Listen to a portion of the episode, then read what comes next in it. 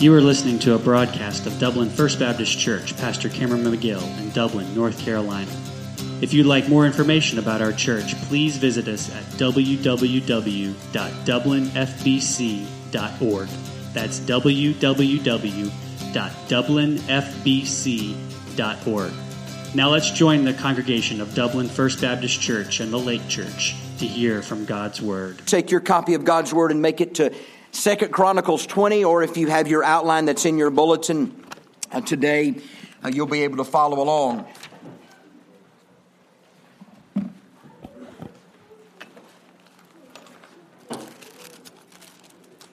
I wonder today, is there anybody here? uh, Your name is, is Jehoshaphat. May, oh no. Um, maybe, um, maybe you have a child, a, a brother, y- your father, a cousin, a neighbor. Do you know anybody named Jehoshaphat? A couple of weeks ago, I was in a, a meeting, and the gentleman who led the devotional, I'd like to dedicate this to, um, read it a moment's notice. The one of the gentlemen that, that was leading in the devotions, he, he mentioned the name Jehoshaphat, and, and I thought, man, that's a good biblical sounding name. If I ever have another child, I'm going to name him Jehoshaphat. And then I began thinking, and I began wondering, and, and a hunger for more about Jehoshaphat. Lord, I want to know about him. So I found him. He was right where he's always been. For 2,000 years, the scriptures have been looking back to the battle of Jehoshaphat. And every morning for the last week or so, I've been meeting with Jehoshaphat. And can I tell you, I didn't know him two weeks ago, but I know him today. And man, he's just been encouraging me and, and pointing me to glory. He's been helping me when I'd get discouraged after watching the news. He's been lifting me up when I would get down, when I would begin thinking about our nation. Today is Pulpit Freedom Sunday. There are voter guides in the back. Encourage you to go vote. Vote your convictions, vote your conscience, vote for wonderful representatives like Brother Brisson that has stood for what is right, even when it was popular and when it was not popular. Vote for those like our dear governor. You say, wait a minute, preacher, is that legal? Yes, it is legal. You see, before 1954 in the Johnson Amendment that said it was illegal, there was a Constitution and a Bill of Rights that said it was legal. I'm going to go back to them and not to the Johnson Amendment, but that'll tell you more about that later on. You say, well, preacher, I don't think you've got any right telling us who to vote for. I don't think I'd be right to tell you not who to vote for. Now, I'm not going to start calling too many names. I'm going to tell you vote for who's right. And the right is the root word of the word righteous. Vote for those that are righteous, right? We're in a heap of trouble, as one Indian said to the other Indian, but I want to tell you, I'm going to do everything I can to put the best people in office that I possibly can. I only have one vote, but I'm going to make it count. But for those like Dan Forest, I heard the other week, began just praising the Lord in the midst of a storm. Now, I, know our governor's crazy, that he wants men to use men's rooms and women's to. Let me tell you something. I don't have anywhere to be to 12 o'clock. Our governor is about to be run out of the state because he simply believes that Cassie ought to use the girls' room and Colin and Connor ought to use. Thank y'all for letting me be your pastor. We had some folks visit the Lake Church this morning. I've not seen them in years. They surprised us. I got to baptize their daughter five years ago because their church didn't have a pastor, and they said, Will you come baptize our daughter? That's just so cool. All the things God's let me do. But anyway, Governor McCrory thinks that Cassie ought to use the girls' room, Connor and Colin ought to use the, the boys' rooms. So the NBA says, Well, I tell you what, we're going to pull our tournament out of your state, Governor. See how you like that? NCAA said, We're not going to have our, our tournament in, in your state. See how you like that? Let them go. ACC and all these. But you know what I come to realize? If you play basketball in the NCAA and you're a boy, you play on the boys' team. If you're a girl, you play on the girls' team. Same true with ACC and NCAA and all. That It doesn't make any sense. And I was thinking about that and praying. And I'm so, con- you know, I, I see the governor and he tears. And I said, Governor, what can I do for you? He says, Pray for my wife. She's scared to leave her house. And I began thinking, I thought, aha, now I get it. All these years I've been preaching out of the Bible that said, Woe unto those who call evil good and good evil, and that that day would come when men would be lovers of their own selves and they would do what was right in their own eyes and they wouldn't care what God thought. We're there. We're there. Well, see, I thought about it. I'll preach this Pulpit Freedom Sunday, and it'll be a very political message. I'll give you a lot of statistics. I'll talk a lot about James Madison. Man, he was a smart dude.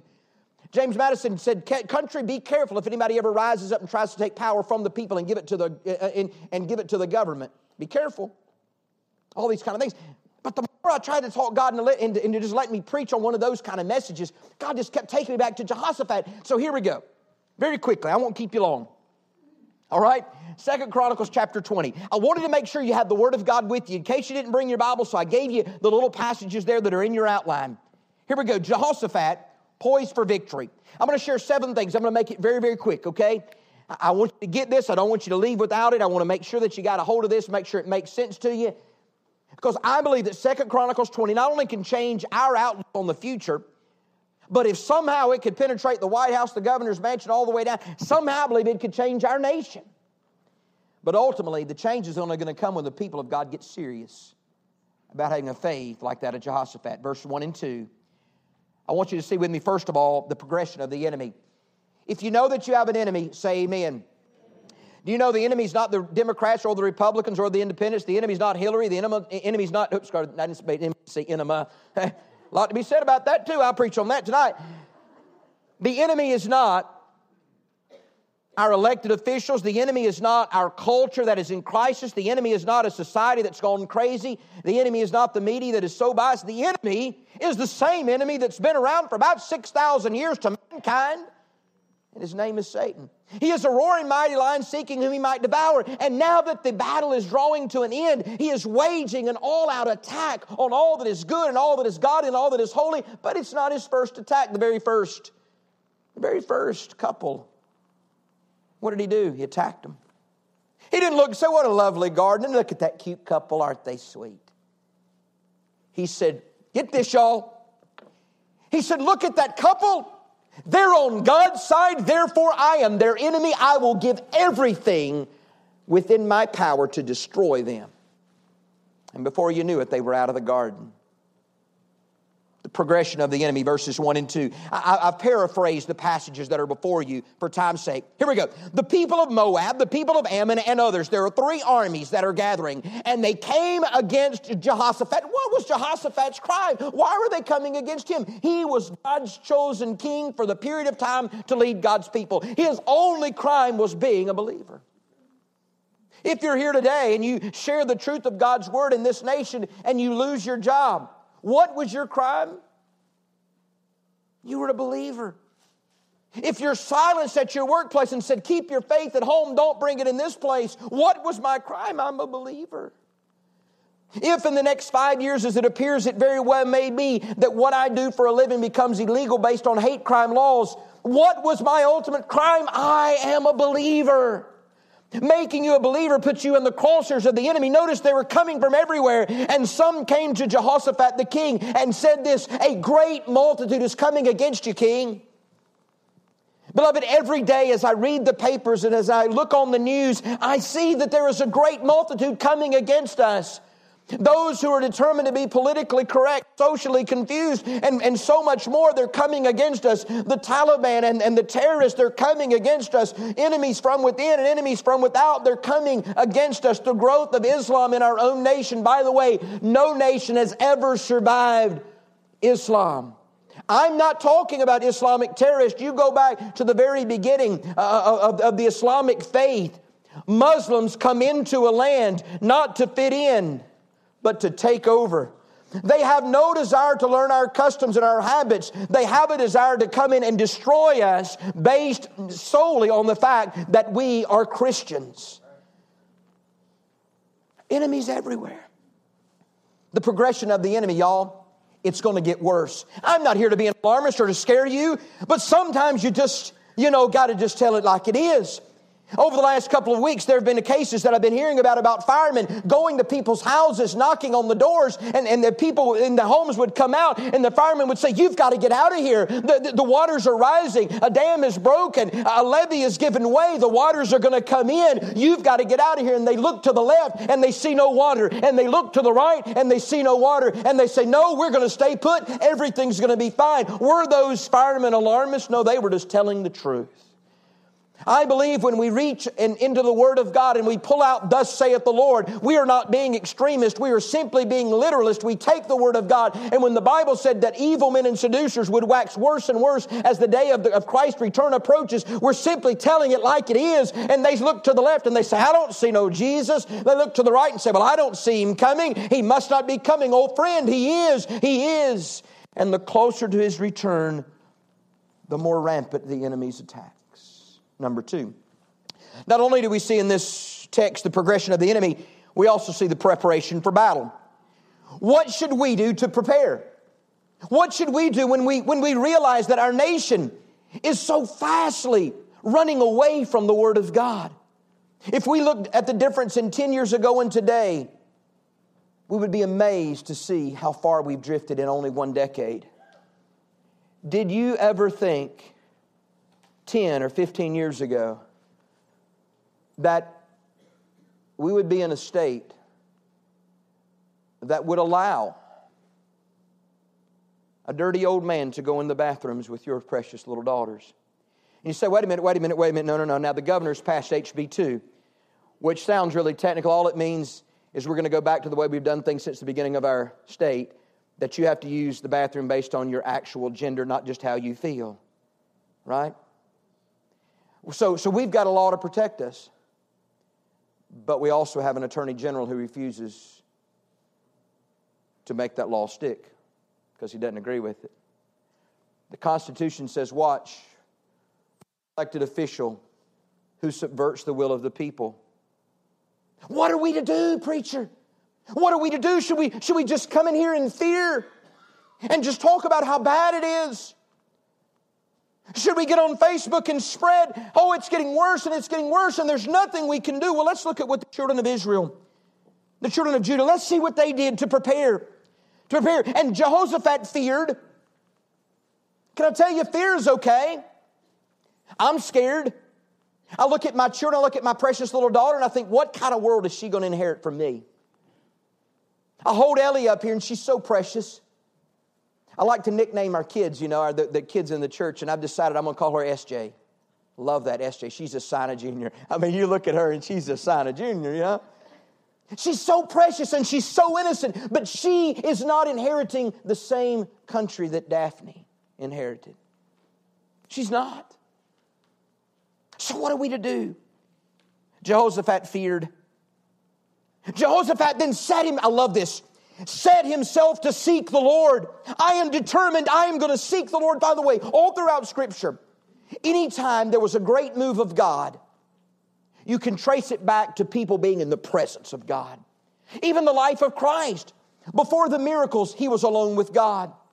Before the great, uh, uh amazing testimonies of the miracles that he would perform, feeding thou opening blinded eyes, on and on and on. Before these miracles, there was always time alone with God. Before his days of, uh, of temptation in the wilderness, there was time alone with God. Before his cross, there was time alone with God. It is time that the people of the church, it is time that the bride of Christ get alone with God.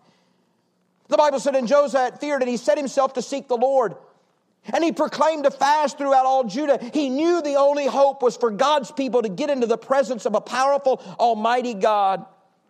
So, Judah, I like this part, they just followed in obedience. So, Judah gathered together. That'll preach. They gathered together. There weren't like the Methodists over there doing their thing, and the Presbyterians doing their thing, and the Pentecostals doing their thing, and the Baptists doing their thing. No, they came together. They came together. There's a coming together that must happen. Our churches are in competition. Our churches are competing for members, they're competing for ministries, trying to outdo one another, trying to make their product a more desired product so more people will come to their place. Listen, friend, it's time that Christians, that the children of God come together. Tiffany said to me the other day, I guess it was about Thursday, she said, Cameron, look. Cameron, look.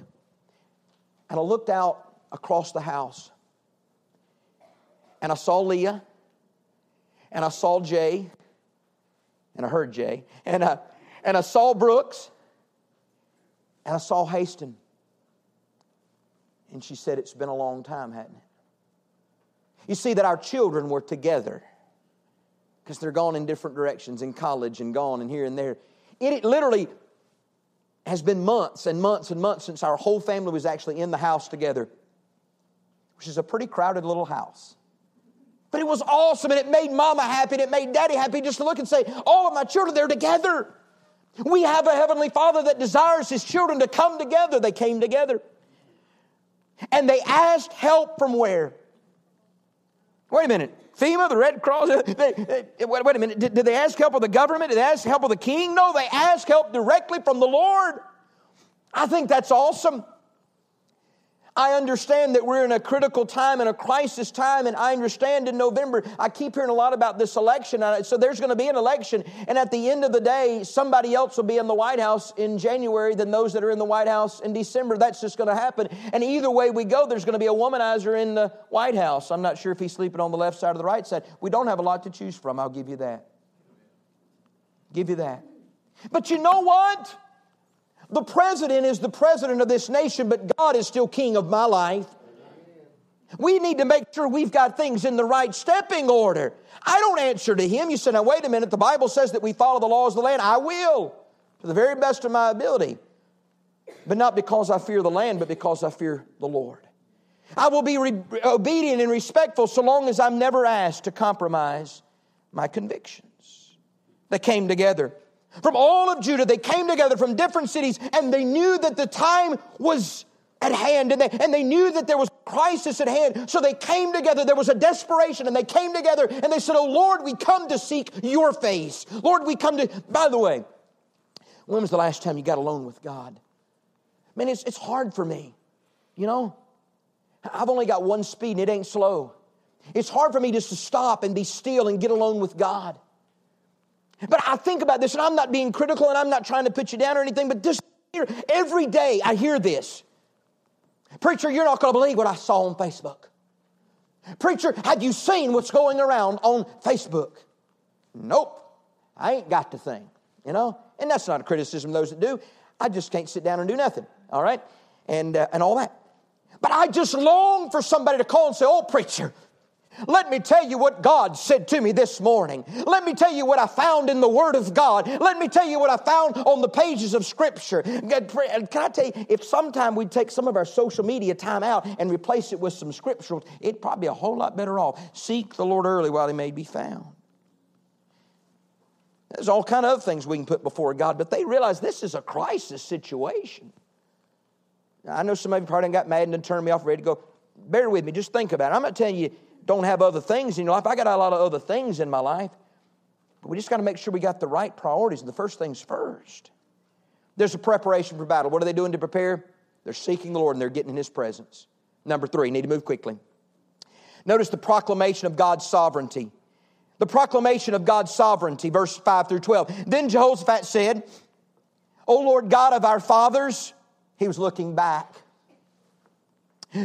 Are you not God in heaven? He looked up. And do you not rule over all the kingdoms of the nation? He looked around. And when he looked back, and when he looked up, and when he looked all around, all he could see was God. In your hand is there not power and might? And so that no one is able to withstand you, O God. And now here are the people of Ammon, Moab, and Mount Seir, and they're coming to throw us out of the land that you gave us. Oh God, will you not judge them? Oh God, will you not take care of them? For, listen, get this, for we have no power against this great multitude that is coming against us, nor do we know what to do, but Lord, our eyes are upon you. How many times over the last weeks and months have I felt a sense of just despair in my soul? Thinking about was there someplace else we could go, you know? Start all over as a Christian nation. Maybe we could secede, get like a fourth of the country, and we could just kind of be. By the way, the Constitution says that we need to be prepared to do that. Read your Constitution, it's amazing reading. Wow, those guys were smart. Lord, what are we going to do? Lord, I don't know what to, but Lord, my eyes are upon you. Where are you putting your hope?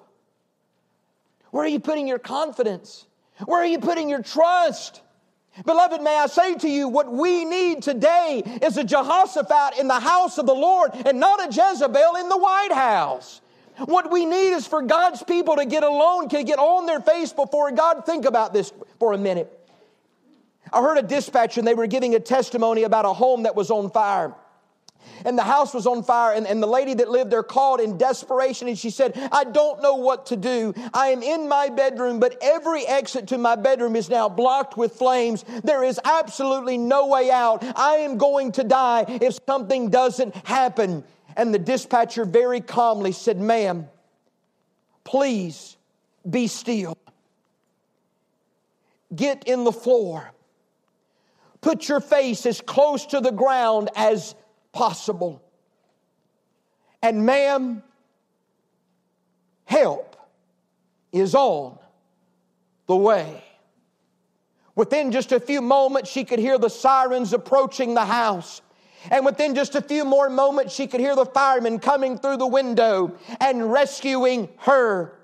Beloved, may I tell you, even as your pastor, I don't know exactly what to tell you to do. I've looked to this way and I've looked to that way and I can't see any way out of this thing. But I believe it's time that the children of God just put their face to the floor and to the ground and get as close to the presence of God as humanly possible. Oh, but take hope and take faith and know that help is on the way. There's a rescuer named Jesus, and at any moment he's going to be dispatched. He's going to be sent from glory to take his children children home. By the way, let me just give you this real quick. I was talking to a dear brother this week, and I said, I'm just not sure at the fate of our country what's going to happen. He said, Well, I believe this. I believe that God's just going to be getting his bride ready. For you see, there's been no persecution in America to the church. We're the only place on this planet where we've been spared. And the church, we're not the church, we're not a prepared bride. Churches are fighting and splitting over the color of the carpet, whether to have chandelier or can lights, whether to have a screen screen or no screen, what kind of music, what kind of worship, whether to meet in a fancy building or a very plain building. All of these things, churches are divided and fighting amongst themselves. And all the time, God's saying, just seek my face, seek my presence. So here's what just might be going to happen.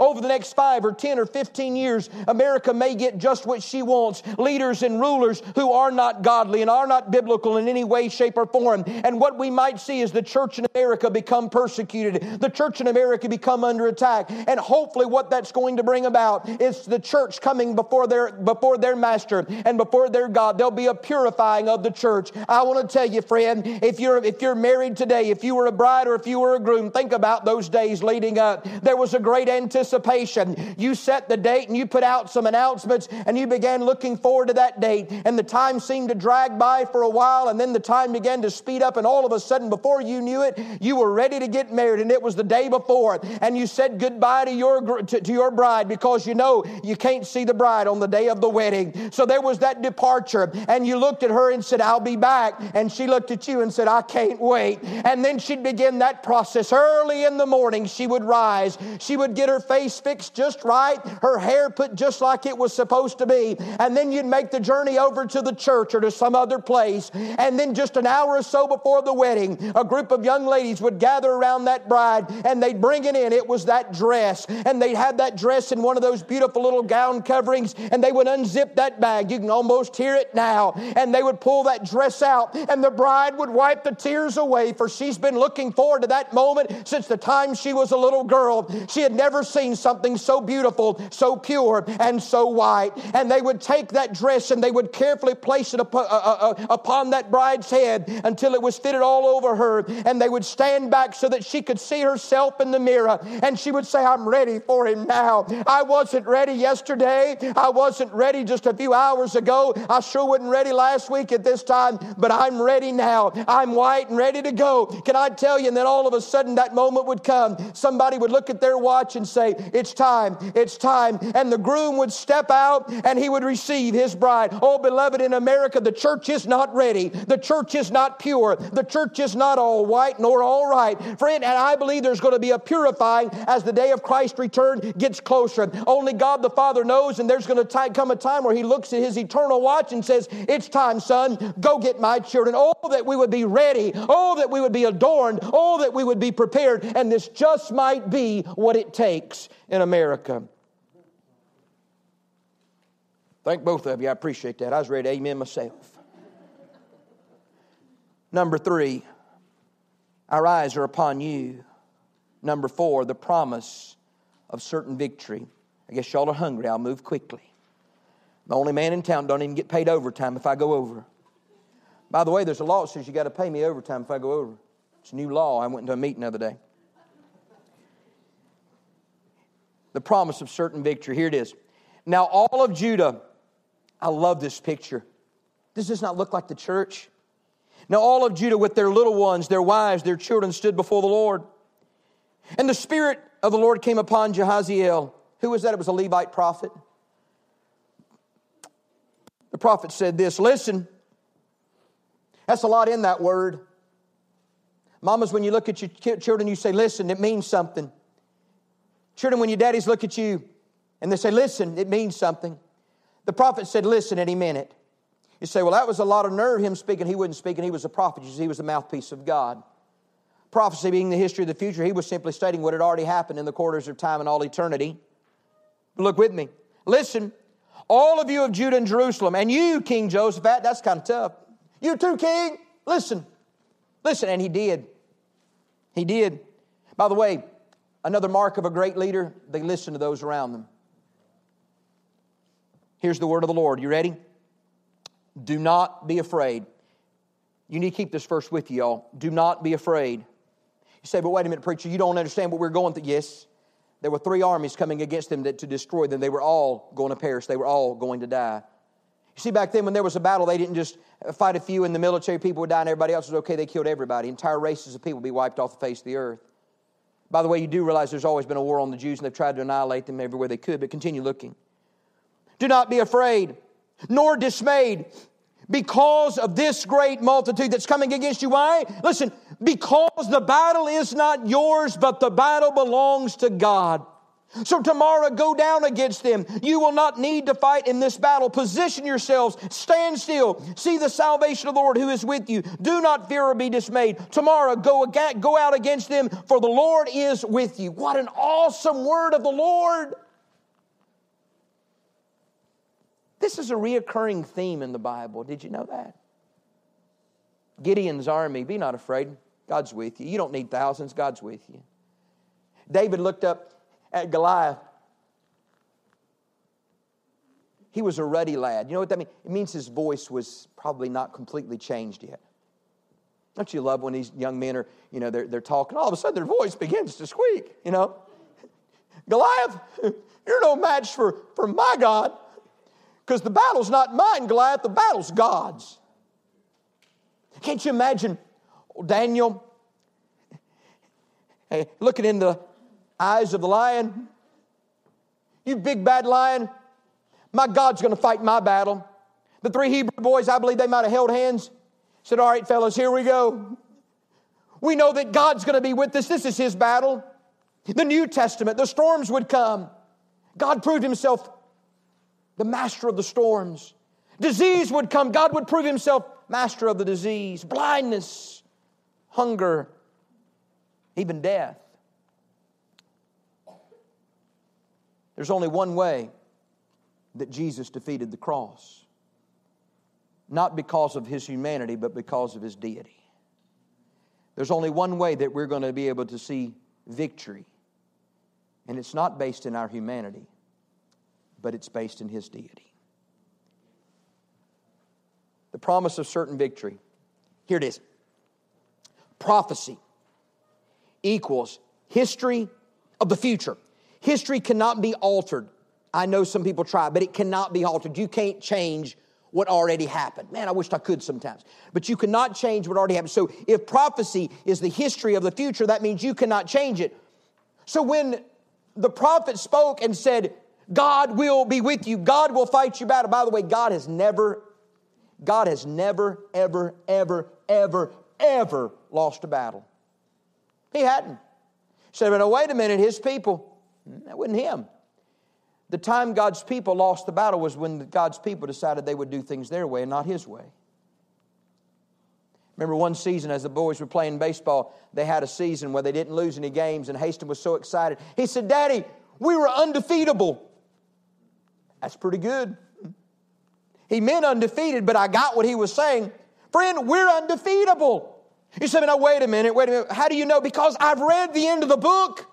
And it is settled. Revelation cannot be changed. The book of John cannot be changed. Uh, you know, all the works of the New Testament, what, what, what's happened is happened and it can't be changed. And what is happening is happening, it can't be changed. And what's going to happen is going to happen and it can't be changed because it's truth, it's prophecy, the history of the future.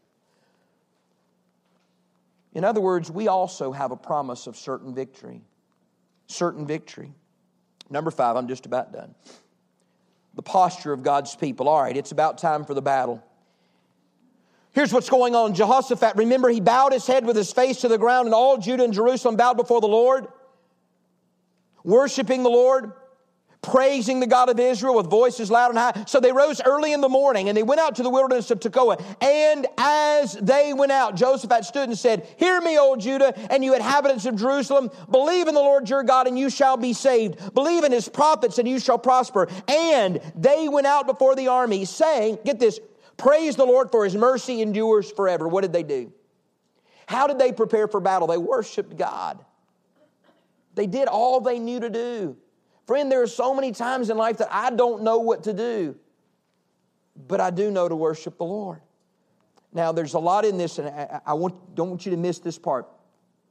We pick out songs for the services here. Tommy leads that. There are times that I feel led we need something particular, I'll ask for that.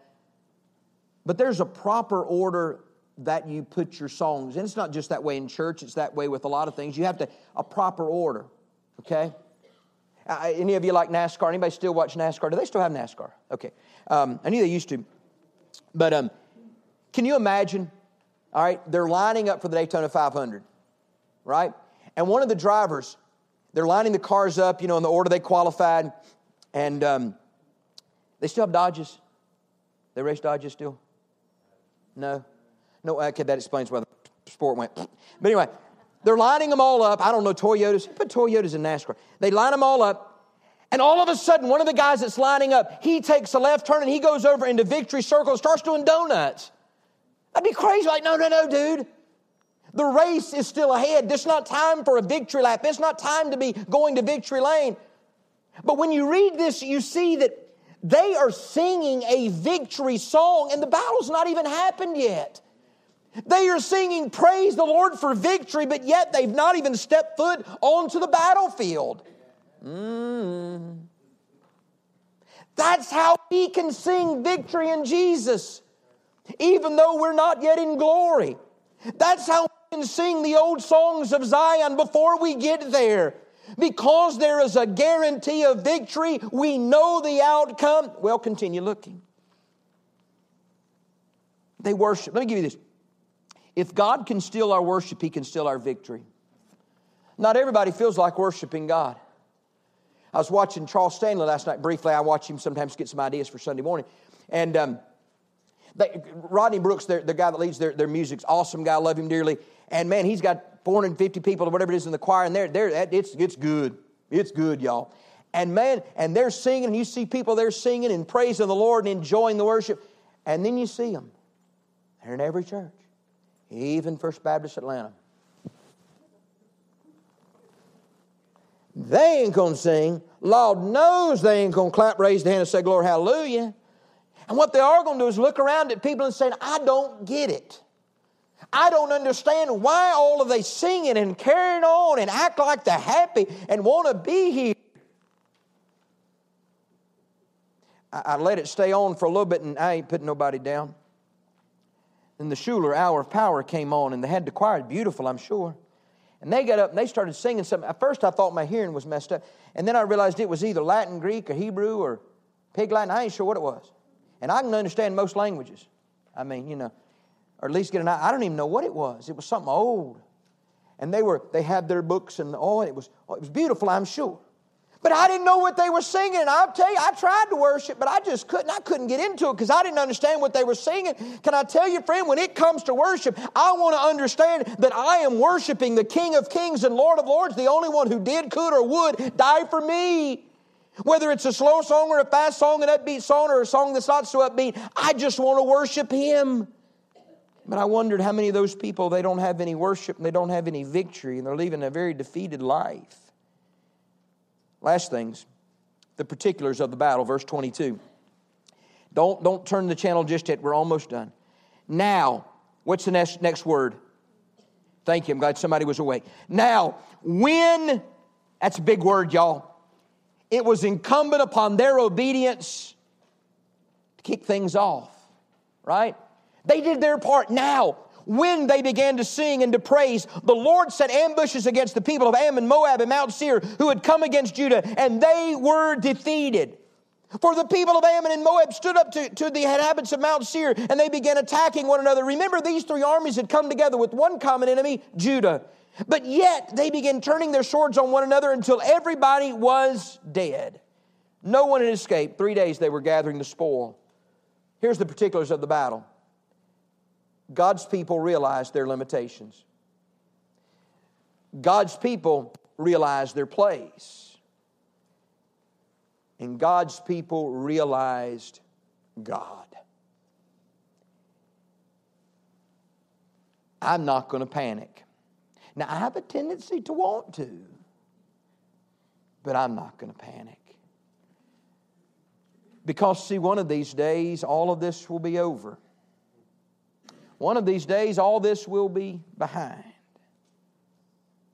And all that I'll have is eternity to worship my Lord. So why not get a jump start right here and right now? The particulars of the battle God fought their battle, God won their battle. It's amazing how He works that way. I remember as a little boy, Joshua fought the battle of Jericho, Jericho. And I'd sing that song and I'd think, He didn't fight that battle, God did. Right? God's going to fight this battle too. Last thing, verses 26 through 30, the praise of the victors. What did they do? They didn't run back and say, Boy, look at all we did. They didn't say, Boy, our worship must have really been good that day. They didn't have one because they basically were singing and praying, and, and it, the text it, it, it, talks about this that every person did their part. The singers sang, the prayers prayed, the preachers preached. It was cool, but they didn't go back and say, "I bet we won because of my song." Right? Here it is. And on the fourth day, because they spent three days gathering the spoil, on the fourth day they assembled in the valley of blessing. For a day, they just worshiped the Lord. Mm. There's nothing like it. There's nothing like it. Then they returned, every man to Judah and Jerusalem, with Jehoshaphat in front of them, to go back to Jerusalem with joy, for the Lord had made them rejoice over their enemies. So they came to Jerusalem. Listen here. So they came to Jerusalem with stringed instruments and harps and trumpets to the house of the Lord. I thought about Jamie and Jeff. I don't know, I just thought about them at this part. They came back and they had them some church up in there. Okay? And get this. Mm, don't miss this part. And the fear of God was on all of the kingdoms of the countries around them when they heard that the Lord had fought against the enemies of Israel for hundreds of years, especially the last 150 or so, America has been revered and feared across this world. We were considered the leading world power both in economics, our military, our borders, our family structure, so many things. But in the last 10 years or so, we've become a laughing stock around the world. I read that passage and I do you realize that as long as we were truly one nation behaving as though we were a nation under God, we were well respected around the world? But the further we drift away from our gospel moorings, the further we drift away from that, the less respect we have globally. You can't help but know that the two are very connected. What has set us apart from every other nation on planet Earth? It's not the height of our buildings, there are places in this world that have built higher. It's not the strength of our military because now in this generation, for the first time ever, there are military stronger than ours. It's not the size of our economy because we now are not even near the top. What has set us apart is for whatever reason, God chose to bless us and to endow us not only with certain inalienable rights like life, liberty, and the pursuit of happiness, but also with His powerful hand of protection. Never been a war fought on our soil, save Pearl Harbor. His blessing, His provision, and His providence. I pray He doesn't lift that hand from us, but He very well may. Let's pray, but if you didn't get anything else, I do want you to get this little uh, three, out, three point outline you can share with somebody. You ready? The enemy, he was oppressing in. The king, he was pressing on. Ah, but the Lord God, he was pressing forth. Father, speak to hearts that which no man can speak to ears. Lord, we realize that Judah had no hope but you. They would have met certain defeat because their enemy was an overwhelming enemy. They won only because of you. You have not weakened, you have not grown old, you have not grown in any way, shape, or form less effective. Lord, we don't use you as a good luck charm. We don't use you as a secret weapon that we can bring in from the bench when things get real bad.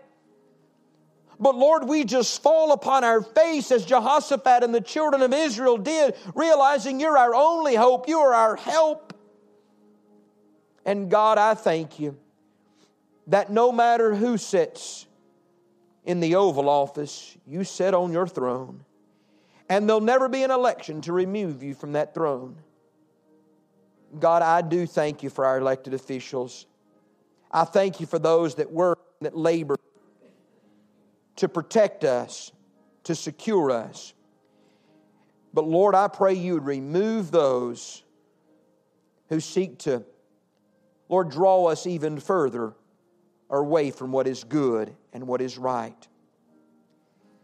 God, you're a God of miracles and we believe in miracles and we call upon you begging in Jesus' name to perform a miracle in our land, revive our land, restore our land.